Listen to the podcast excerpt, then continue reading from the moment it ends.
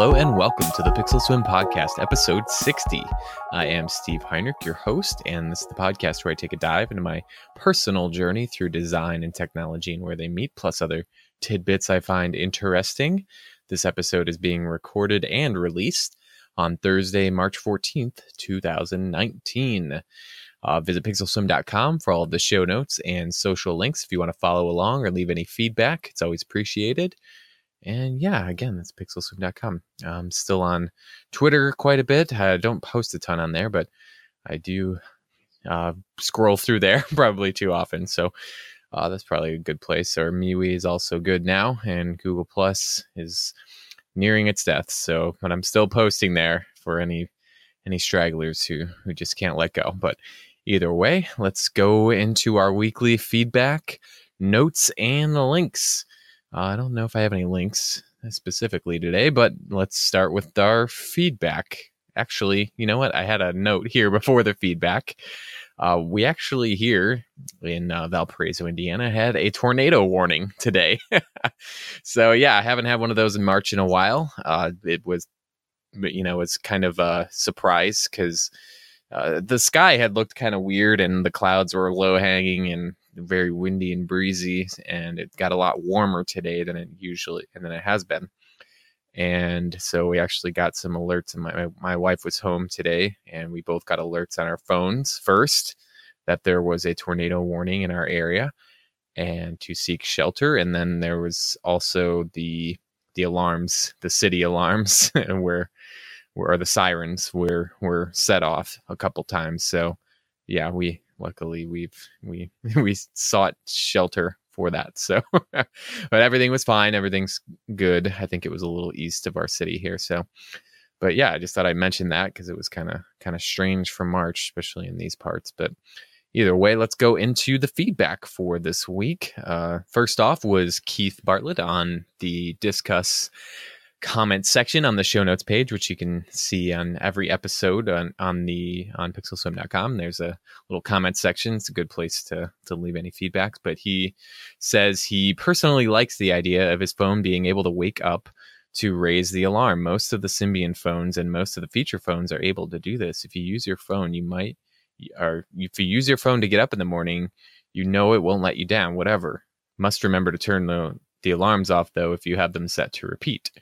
And yeah, that's true. And I was actually thinking about this more because I was talking about the N9 waking up from being powered off to sound the the alarm that I had set. And I was kind of was on the wasn't sure if I liked it last time, but I the more I thought about it, the more I thought that that was actually a pretty good idea. Um, and I kind of wish that it was available on Android. And then Keith actually responded that he thinks that it has something to do with the chipset uh, and maybe the Qualcomm the Qualcomm processors or something to that effect. And I think that might actually be the case. If you think about, you know, powering on a phone from from power when it's powered off, uh, waking it up, it, that's definitely seems like a, a chip level thing. So, uh, thanks Keith for leaving that feedback on the page. That was interesting to talk about how old devices compare to new, especially with all the devices that I've been talking about lately. So and then on Twitter, actually, Franco, as I think it's his username on there, reached out about the the password manager keeper and this is actually one i have come across this in the past uh, he says he uses it he likes it a lot and i think it's pretty fairly cheap just a couple bucks a month or something to that effect and it is actually cross platform i'll put a link to keeper in the show notes i like i said i've come across this on almost every platform on windows windows mobile and android uh, those are my my big platforms so yeah, clearly it's still it's a it's a very well supported and cross platform password manager. Uh, so I'm gonna look into that a little bit more. I'll get I'll get into a password manager update in a little bit here, but uh, thank you to Franco for suggesting that, and it's definitely on my radar now. I actually kind of let my LastPass trial expire and just actually went in and deleted my account. I don't think I'm going to use LastPass. Uh, it's just not uh, just never really got started for me. Never really had the motivation to to get that started. So, uh, thanks Franco for reaching out about that. And I think that's all the feedback for this week. I'm sorry if I missed you, if I missed anybody else's feedback. Uh, but let's move into the next thing, which is the LG G6 weekly report. And actually, this will go into a little bit of something I'll talk about in shortly here is that I installed the Opera Touch browser on uh, my LG G6 as the main browser and I'll explain why in, in a little bit here. but that's basically the the one big thing I think I did on my my G6 this week. One big change on that uh, to to try that out. So, and like I said, I'll explain a little bit more shortly. But yeah, that's that's the short LG G6 weekly report. So, uh, just to keep me accountable and uh, you know reporting back on it, so I don't get too tempted to switch to something else. But Either way, let's close the LG G6 weekly report. I feel like I should probably insert some old timey news feed beeping or something to that effect. But anyway, uh, let's move on to the next thing, which I I actually moved this up in my notes. So yeah, let's talk about that Opera Touch browser and why I I am trying that out on my Android device. And I think the biggest thing is that this week I act or this last weekend, I believe it was, I actually switched over to op- the Opera browser on my desktop PC. Uh, it just what was happening is Firefox was really kind of struggling um, to not struggling in the way that you could just it, it, was taking up a lot of processor power i could tell and like a lot of the the animations on the web that are clearly using some sort of javascript or something to that effect just the rendering of the pages it was just struggling. Um, it was you know firing up the the processor a lot and and getting the fan going and then not running super fast or well and then certain things i you know just i gave Firefox a really good run. And I'm not saying I wouldn't go back to it, but I decided to try out Opera again because I've actually tried it in the past. A couple of years ago, I was using Opera as my main my main browser just because I kind of like to go off the beaten path a little bit. And uh, Opera's been around for a long time, especially in the mobile world. So uh, since the last time that I've used Opera, it's actually improved quite a bit. And if you didn't know, Opera is based off of the Chromium project as well which is obviously what Google Chrome browser is based off of, and the Microsoft is moving towards that. So, yeah, Opera is, is built off of that. So it runs, it actually runs everything really well. Like I said, it's been massively improved since the last time I used it a couple years ago. Uh, it's on version 58 now. Uh, I won't bore you with the all the other dots after that, but uh, okay, maybe I will. It's 58.0.3 135.90 that's the version number for the for anybody looking at their version number if anybody's actually using opera on the desktop.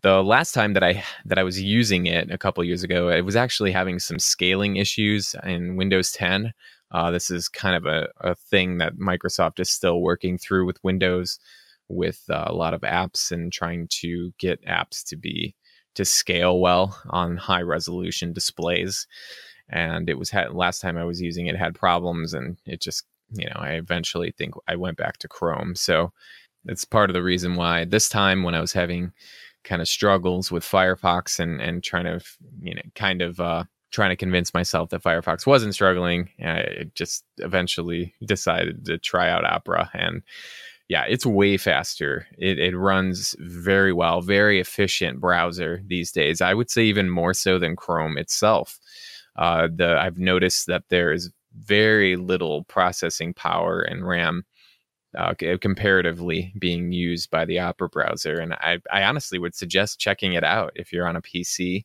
and and using it again you know trying it as a as your i wouldn't say you don't have to switch over just try it out you know you can install multiple browsers so I think Opera is actually worth a go these days. I mean, they they add some unique features to their desktop client. I think it's really nicely designed. I think they they do a great job. So, and that's part of why I came back to it. But yeah, that that kind of explains why I installed the Opera Touch browser on my uh, LGG6 because I there's a you know, there's a an account that can sync between all of your Opera browsers.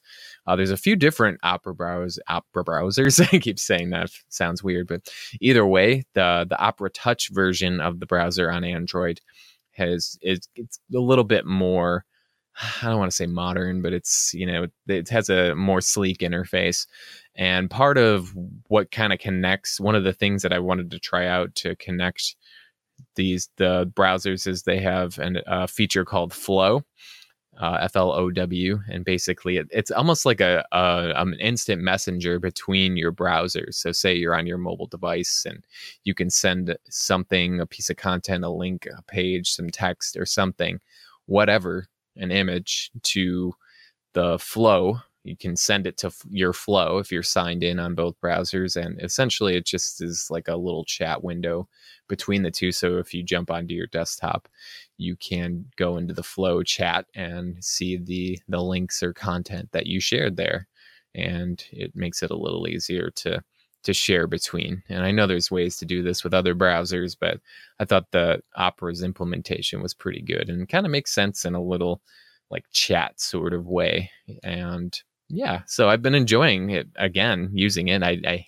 didn't necessarily want to go back to a Chromium browser, but if I was going to, Opera was going to be it. So, and I've been happy with it overall. And it's kind of a big switch to make browser wise, I guess, especially when I was so adamant about using Firefox, but it was just getting, you know, it starts to slow you down. And after a certain point, you just have to kind of reevaluate, you know, the fact that you need to to work quickly through through the day. And you know you all those little slowdowns uh, certainly add up.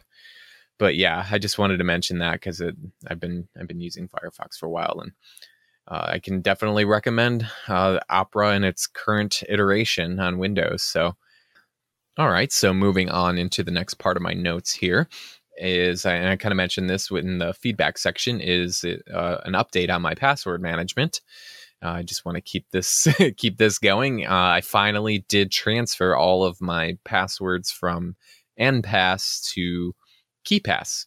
So now everything is officially over there. I just manually went in. I didn't try to do any sort of export and import.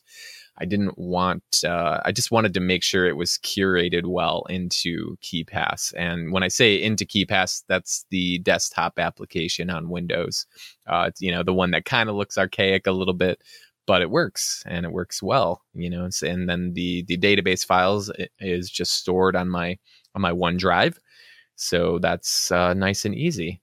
And obviously i've been talking about wanting to do this and this weekend i just kind of sat down and hammered it out and and now i'm officially over into the KeePass database uh, which again is like an an open source uh, database uh, for password management encryption and stuff like that and so, like I said, I have my file on my OneDrive. And so, essentially, now, because there is no, there's not necessarily a, an official KeePass app or application on every platform, uh, I do have to, you know, you have to go through and find solutions for different for different platforms and browsers and stuff like that. So my setup for this now the the all these apps that can access my KeePass database. Uh, the the first one, which was the most important, was through the desktop browser, uh, which is Opera now. Uh, I, fi- I think I've talked about it in the past, but basically, it is KeePass Tusk is the name of the browser extension that I use for for the browser. And it's it, it's a you know it's kind of an intuitive extension because it just loads in your your database and it knows based on the URL that you're on which entry to load. So you can auto fill the the passwords and usernames on certain pages and stuff like that. And you can obviously search through all of your entries if you didn't happen to have a URL in there. And it doesn't automatically i don't think fill in those those forms for you but there is a a button in the extension window. So yeah it's it's honestly not that big a deal. I don't sign in you know a million times a day but and it, and Enpass was kind of working similarly anyway. So it's it hasn't it's not much of a change honestly if i'm if i'm comparing the two. So the KeePass Tusk is the browser extension of choice Uh, I already mentioned that I'm using the official KeePass desktop application for my PC. Uh, and then on my Android phone, and I've talked about this one in the past because I've installed it on my LG G6, is the Keepass2Android app. And that basically is just an, an app that can access your KeePass database and via OneDrive as well. And it it has the the option to authenticate your your master password with a fingerprint so you can use the fingerprint sensor to log into your your password database which is really nice nice and fast. So uh, and then on windows 10 mobile of course i am uh, one of the big reasons why i even wanted to move away from enpass uh, is the reason is because i wanted an app for windows 10 mobile at least some support there and there's a, a, variety of KeePass apps, and I think on All About Windows Phone they've actually covered those in the past. Uh, Steve Litchfield's covered a few of those apps in the past, and I think this is the one he uses too. It's called KeePass Reader, and it is a read-only app on Windows 10 Mobile, which is not the biggest deal in the world because you can still access your database and copy your passwords into web forms as you need them. And that's pretty much all I need on on Windows 10 Mobile. So that's uh, that's my setup. So yeah, we've got the desktop application, the KeePass Tusk browser extension, Keepass2Android for Android, and then KeePass Reader on Windows 10 Mobile. So everything's set up. That's my my my official password setup as of right now. But I am still keeping an open mind as far as other solutions go, and that's why I am going to look into that Keeper password app that uh, Franco suggested. So I'm going to look into that a little bit. But I just wanted to to get away from Enpass. Uh, no, you know, no offense to them.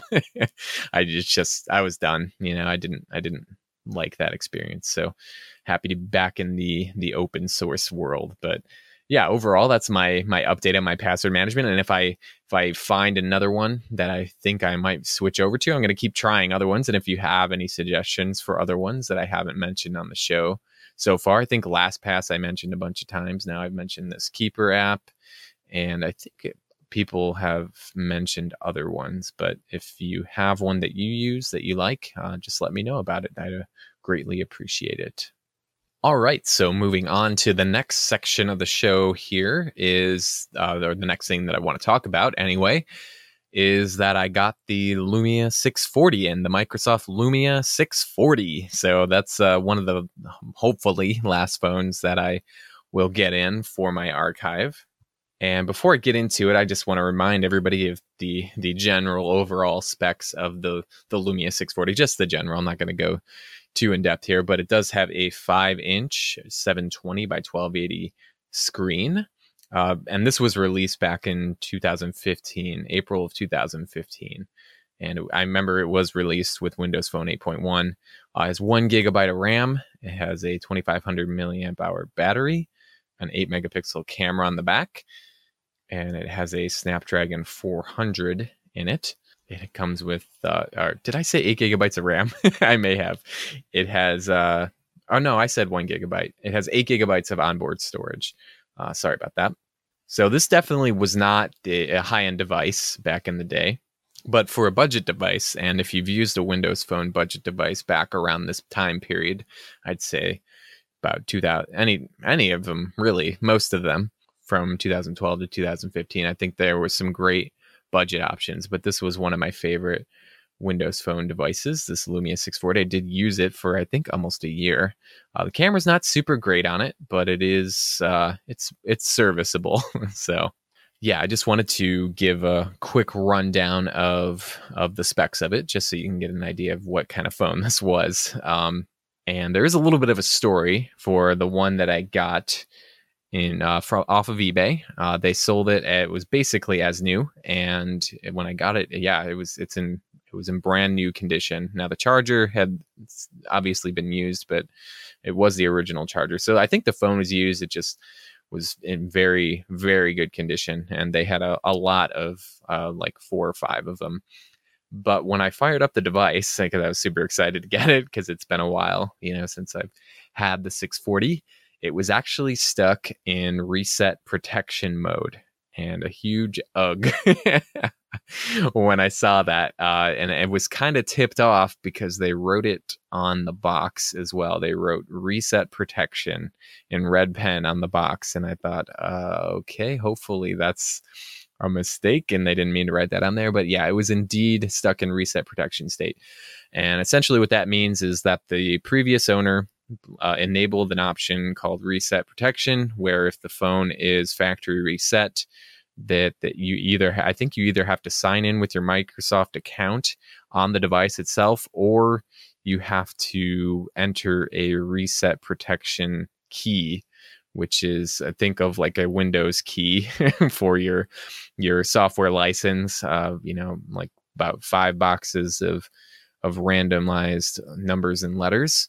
And so basically, the previous owner would have to remove the device from their Microsoft account uh, in their devices section in order to kind of get, in order to sell it on. And so I didn't. It, it was it was really it sucked, you know, when when I saw that when that popped up on the screen. Uh, but I thought and I figured that if I returned it, they would probably just sell it the same way to someone else. and so I did some research. I didn't immediately go onto eBay and, you know, hit the negative feedback and hit the return button or anything like that, which I, you know, and maybe I should have, but I just did not feel like that was the right thing to do at the moment. So I was doing some research and uh, of ways to get around that reset protection. And I did find a tool eh, or a tutorial uh, a way to get around it. And let me just put it this way. so there's a tutorial, and I, am not sure if I want to link to this or not, but it, it did work. Uh, overall, it did work, but it's one of those things where you, I think it's like a flashing process. And I just wanted to put this question out there because I feel like I've been in this situation with multiple phones now. Is have you ever been hovering over the button or a key press that uh, was about to start a process on your phone that you thought could potentially mess it up or brick it. Has anybody been in that situation and then still press the button? Uh, that's kind of the situation that I was in with this 640 with this process because I didn't know if it was going to work or what the deal was. Uh, but it, it w- the process took a long time, and uh, like I said, it did work. And essentially, what it did was uh, they they on this tutorial they offer a download page where you download this huge package and in it are some nokia drivers which i don't think you actually need if you connect the device to windows and let it load up like it usually does uh, recognize it uh, i think you're good to go after that but the other part of it is it did have I think uh, I'm not sure what the tool is. Uh, I think it's called like IU tool, and it comes with that and then a a bunch of install packages that it sends over the to the the device. And this just said for this tutorial just said for lumia. So again that was another thing where i was waiting for it to just fail because of it didn't you know recognize the device or something to that effect. But uh, I was, you know, I thought, why not? and so I clicked the button and I let it run forever, like I said, and it did, and it worked, like I said already, too. But yeah, it actually put a version of Windows 10 mobile onto the 640 because I know when I fired it up, it had Windows Phone 8.1 on it, which wasn't a big deal because that's kind of how I wanted to try it out at first. And actually, looking now after the fact of after doing all this, uh, I don't think there's a an official way to get Windows 10 Mobile on this Lumia 640. Uh, the version that I got is the T-Mobile version here in the US, and I think that's part of the problem. But you cannot do it through the Windows Advisor Update Advisor app anymore. It will say that it is not compatible, at least on this 640 T-Mobile version. Maybe other 640s will do it, but I I could not I could not find a way to do that. And I'll get to why I even checked. But um, I did contact the eBay seller after I finished this because essentially I flashed this Windows 10 mobile version and then did a hard reset after the phone rebooted. And it basically loaded up into the Windows 10 mobile startup process where you put in all of your information and connect to everything. And it did not have the reset protection anymore. So you could get right in and, and use it like normal. Uh, so it did work. That's what I mean by it worked. And so, like I said, I contacted the eBay seller and let them know, like, hey, you've, you know, you lucked out because I'm a huge geek and I, you know, uh, I was able to get around it. And this is what was on it. You know, they had the reset protection and basically sent them to the tutorial and said, like, hey, if you're going to sell those other 640s that you have, you might want to try and run through this process and maybe just leave it on Windows 10 mobile. And uh, that way you don't have a bunch of angry customers who are leaving negative feedback and uh, that you have to return the money to. So yeah, I contacted them and I was surprised the next day because I think I, I did it. I contacted them in the evening. And so the next morning they actually contacted me back and said, Hey, thanks. And sorry for, for the trouble that you had to go through. And they actually refunded me $20. So that was actually really nice. And I'm kind of glad that I didn't just immediately return it and, you know, leave negative feedback. And that would be the end of it. You know, I kind of went through this process and hopefully help them out to sell the rest of them in a state that people can actually use them because they're useless to normal people who would get the phone with reset protection on it. And so, yeah, it's back. back. It was back up and running. Um, and I just uh, at first I left Windows 10 Mobile on it, and the other experiment I did was I did reflect well the first very first thing i did before i went through that that nerve wracking process that i didn't know was going to happen is i did go to the windows device recovery tool and try and load you know reflash the the firmware that microsoft has on their servers and it did not it didn't work. It was uh, windows phone 8.1 uh, some version of it uh, for this t-mobile 640 and so yeah that didn't work. This reset protection was still there but then i went through that process, the other process, very unofficial process, and was able to get it to get around that. So I did try after I got Windows 10 mobile all set up on it. I did go back to the Windows device recovery tool just because I was curious to reflash 8.1 after the reset protection had been gotten around, or however you want to phrase that and just to see if it like sort of reverted back the reset protection, but it did not. And so it, that's good news. So I can essentially flash it back to 8.1 and and and I tried that out for a little bit and was able to, you know, log in and set it up as new. So anyway, uh, for now, I actually went back and, and ran that process again, the one that uh, put Windows 10 Mobile on it, and I uh, actually like Windows 10 Mobile on the 640. It actually runs pretty well, and um, it's not. Uh, I mean, there's a little bit of lag here and there, but this isn't a high end phone, so it's not you know un- too much to get around. I'm not doing any really heavy lifting on the device, so yeah, it worked out well for me uh, with Windows 10 Mobile on it, and it is some sort of. I think there is it may be some sort of Chinese variation of it, uh, of Windows 10 Mobile, but it does have the English US uh, option on it. So, but I did, I have noticed some some uh, Chinese writing in certain areas uh, of the device. Uh, I think like on the the phone call screen and stuff like that, uh, which will make sense here in a second. Is I actually put my SIM card in it. I took my SIM card out of my LG G6 and put it in this uh, Lumia 640 just to because I I just wanted to, and I actually used it for a whole day with my SIM card in it. I think last Saturday, I took it out with me, and yeah, I just have missed it. I missed using it. And I kind of remember the things that I missed about it, and I think really one of the things about it and i and i didn't really notice this at the time but actually the display on it is actually just eh, really pleasant to look at um, it's not uh, like a high res display that's like you know ultra you can't see any pixels on it. You can see pixels on it but the color on it is really pleasant. Uh, the colors are really bright and vivid and they they just look really good. And you can tell like i was saying the overall hardware of it is is pretty budget looking. I mean it's not a, you know the most solid phone in the world but i just overall i think it's just a really pleasant device and i think that's what people who use the 640 kind of that's why they kind of gravitate towards it is it just is a little pleasant device to use and it's you know the a cheap cheap pleasant device which is uh, nice to have it's a nice alternative you know to to certain other uh, not so at the time anyway some not so good budget devices, especially in the Android world, you know, and the Android budget devices have come a long way. And so back, you know, a few years ago, they weren't as good.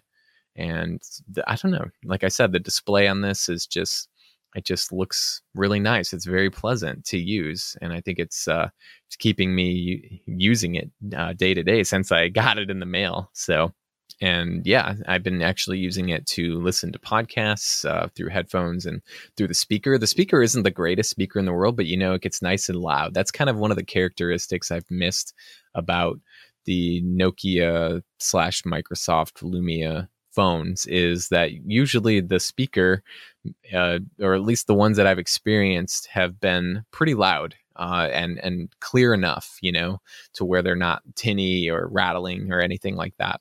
So yeah, like I said, I'm glad to just have this back on, or just have it on Windows 10 mobile and to be able to use it again. It's just uh, like I said, pleasant. That's my my one word summary of the Lumia 640, and I'm, I'm I don't know if I'll uh, actually put it away anytime soon. Um, it's just been really nice to have back, and I'm glad I I have it for my collection. All right, so let's go into the last uh, part of my my notes here for the day or for this week. Is that I have started searching for a solution uh, for my my hard drives on my on my computer, uh, and the part of the reason is that I have an external hard drive that I use for all of my work and all of my life files. I, I guess I kind of divided up between the two. But my current setup, so my I'll just I'll go over what my current setup is as far as hard drives go and kind of where I want to head with it. And so yeah, there is a one terabyte SSD in this X1 Extreme in my laptop. And there's actually it's a PCIe drive. And there's actually another slot in there for another PCIe drive that I can uh, get a, another PCIe hard drive for, and which is nice that that's open. And then I have my my big thing is is that I have a two terabyte external uh, spinning disk hard drive, and that is always I've for the past few years, uh, I'd say four years maybe, I've had that mounted to the back of my laptop screen. I use these little 3M uh, like Velcro interlocking strips that are very, very strong. so uh, it has no chance of falling off. But uh, I'll, I'll have to post about that some other time. I'm actually thinking about putting that in the Whatever Works group on MeWe uh, because I think it's kind of a it's work it's a solution that's worked for me as far as mounting a hard drive to the back of my my monitor and then the USB cord just goes from there to uh, the USB port on my on my laptop. So that's uh, that's the hard drive that I've been using for a while now, and that has uh, all of my, like I said, my work and my life files. And I don't really want to mount anything to the back of this X1. I don't have it mounted. It's just kind of free flowing. so essentially, just setting the hard drive on the desk and then connecting the USB cable. And I run backups on it uh, to other hard external hard drives, old hard drives that I've had that I've put into encasings. So like I was saying, the the hard the external hard drive that I'm using is a two terabyte hard drive, and there's actually only I say only I, mean, I know it's a lot, but there's 326 gigabyte, gigabytes free uh, out of those two terabytes.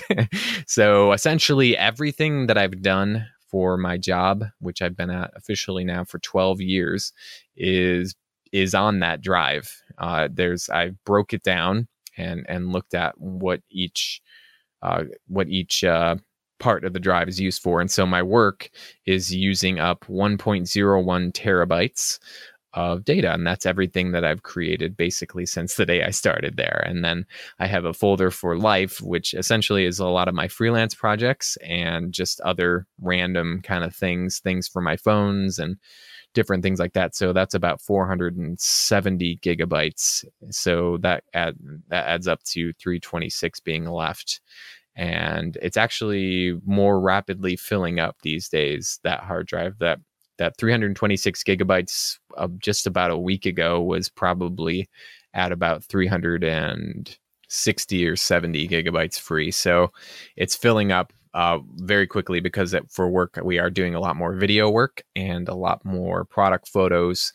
So the and I take those in RAW now, and so there's also Photoshop files being edited of those RAW files, and so it's starting to just add up very uh, you know semi rapidly. You know, 326 gigs is is a you know see a seem seems like a decent buffer, but like I said, it's you know not too long from now that's going to be deteriorated. So this is part of why I am looking for a solution for all my hard drives, and I, I honestly don't want an external hard drive anymore. Um, I, I want to be able to have everything in the PC. I don't know if that's going to be possible, but uh, let me just keep going through my notes here, though. Uh, I think with the Life folder, the one that's 470 gigs, I am going to move that to the main hard drive, all of that stuff to the main hard drive on my my X1 Extreme because it is a one terabyte hard drive. I used to only have a 500 gigabyte uh, SSD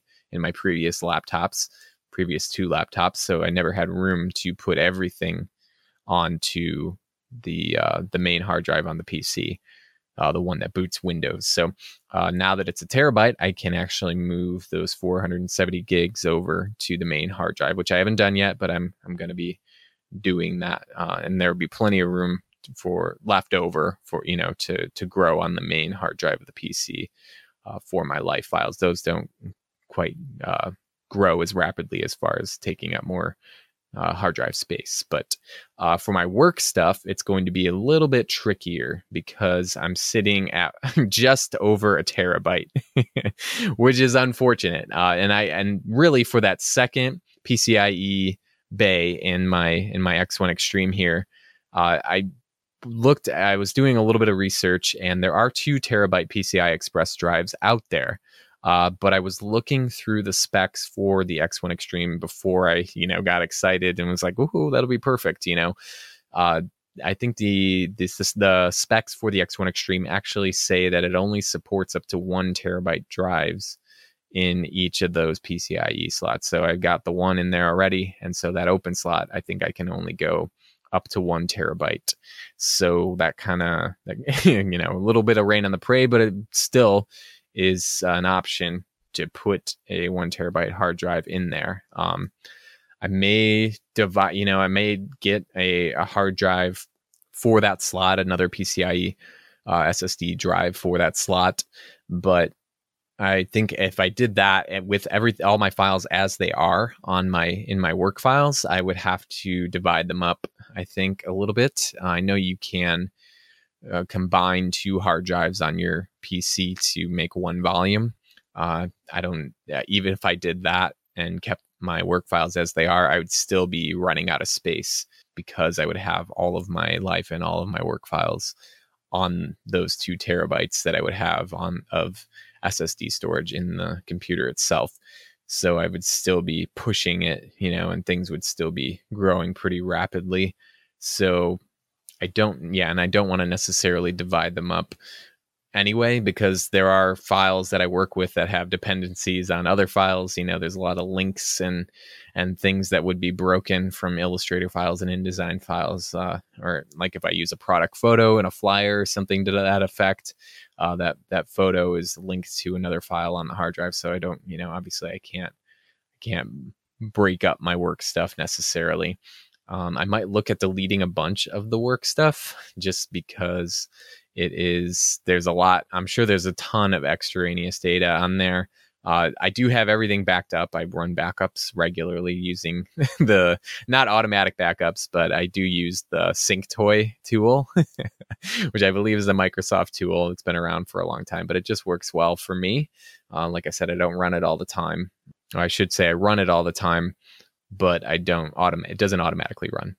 But yeah, so there is the option of of deleting a lot of stuff off of the uh, out of my work folders, you know, and kind of paring it down and and cleaning that up a lot. But and because over the years, really, I don't, I didn't, wasn't really in the mindset of deleting anything. You know, anything I created, anything I touched, anything I wanted to put on there, I just did. You know, I didn't and and honestly over the years uh, you know it's like a lot of that stuff you just don't touch it anymore so i think I, it one of those. Maybe I potentially could back it up onto another hard drive and then, you know, pared everything down and then just keep keep a, a leaner hard drive. Uh, but I mean, eh, with everything at a terabyte already, it'd be. I just can't imagine that there's half a terabyte of stuff, you know, because I'd like to have a half a terabyte of, of breathing room on my my work hard drive at least, you know, for growing. Uh, so I just can't believe that I'll be able to delete half a terabyte. So it's going to be difficult to find a solution that's internal for my laptop. So I may end up just moving all of my life stuff onto the main laptop and then moving or just keeping the work stuff on that external two terabyte hard drive. Uh, that way I'll have, you know, an extra 470 gigabytes of space for my work stuff on top of that 300. So I'll have about seven, well, just call it 700 gigabytes of extra space on that hard drive to, or of space to grow. So while I was actually starting to research some of this hard drive stuff or, you know, solutions for what I could potentially do, I also was looking at the SD card slot on the on the X1. Uh, that you know is maybe using that as a little bit of extra storage for something, you know, and keeping something away from the main hard drive or the second hard drive, that kind of thing, uh, because I don't use it very often, and so the the SD card slot on the X1 Extreme is actually really nice and it actually kind of lends itself to use it as extra storage or, you know, a more permanent quote unquote solution. And because it, you can put the a full size SD card in it and it will act, you can actually push it all the way in and it will click in and it'll be flush with the side of the laptop. So it's not sticking out like a lot of SD card readers do on laptops, which, like I said, that I think they actually maybe kind of intend for people to add a little bit of extra storage that way, which is really nice. So that's part of, uh, again, part of why I, I thought, you know, maybe I could do a 256 or a 512 gigabyte SD card, full size SD card in the side. And I actually posted on the Whatever Works group on MeWe about this because I wasn't sure about the stability or the reliability of actually using that, of using an SD card as kind of uh, another hard drive, you know, uh, for a long term. And so, yeah, I got some feedback already, and not long after I posted it.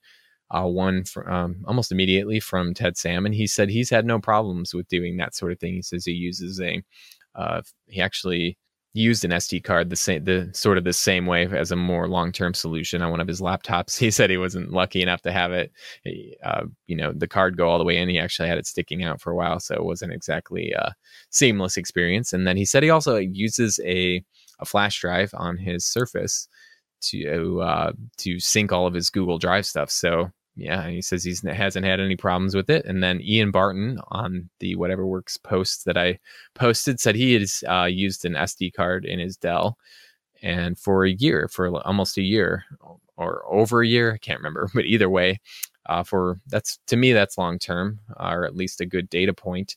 And he said he hasn't had any problems with it. He backs has stuff that gets backed up to it. And uh, in my case, I think I would be using the SD card as the main part and then backing up the SD card. So uh, it can be the reverse of what he's doing there. But uh, good to see a data point where it's lasted for for a year, and then Chris Kelly actually chipped in too, and he said he's used an uh, 128 gigabyte SD card in his Chromebook for about 18 months with no issue. So again, you know it's uh, a lot of positive feedback a lot of positive input about the fact that you can use an sd card you know for a little bit longer term storage on your laptop if you need it. So that's uh yeah it's it's kind of encouraging. I don't again i don't know how that will play into how i divvy out all this storage but uh it's, it's nice to have that option. And i think i actually kind of remember seeing sd card options like this in the past where they were like a, a more short version of the SD of an SD card. Uh, I think they may have been for like a MacBook or something like that, where you could put it in the side and essentially to uh, it's a shorter card, so it doesn't stick out like uh like other SD cards do, and it's meant to be used as a, a you know expanded storage, more permanent storage for your for your computer. So but yeah, I appreciate everybody feeding back on that on me on MeWe. I'm going to keep my eye out for anybody else. And if you've actually had experience, if you're listening, and you had experience uh, using an SD card in a in a laptop or a desktop as uh, you know to expand your storage more long term, uh, let me know how that went for you. Uh, like I said, I didn't know uh, the reliability would be that good, you know, because I know there's sometimes can be formatting issues and stuff with SD cards and and stuff like that. I don't know the longevity was in question. I never really have tried anything like that. So um, uh, any feedback is appreciated. I'm glad to glad to to get some feedback on it because it you know kind of gives me encourages me to potentially be able to use that as an option in trying to find some solutions here. So we'll see.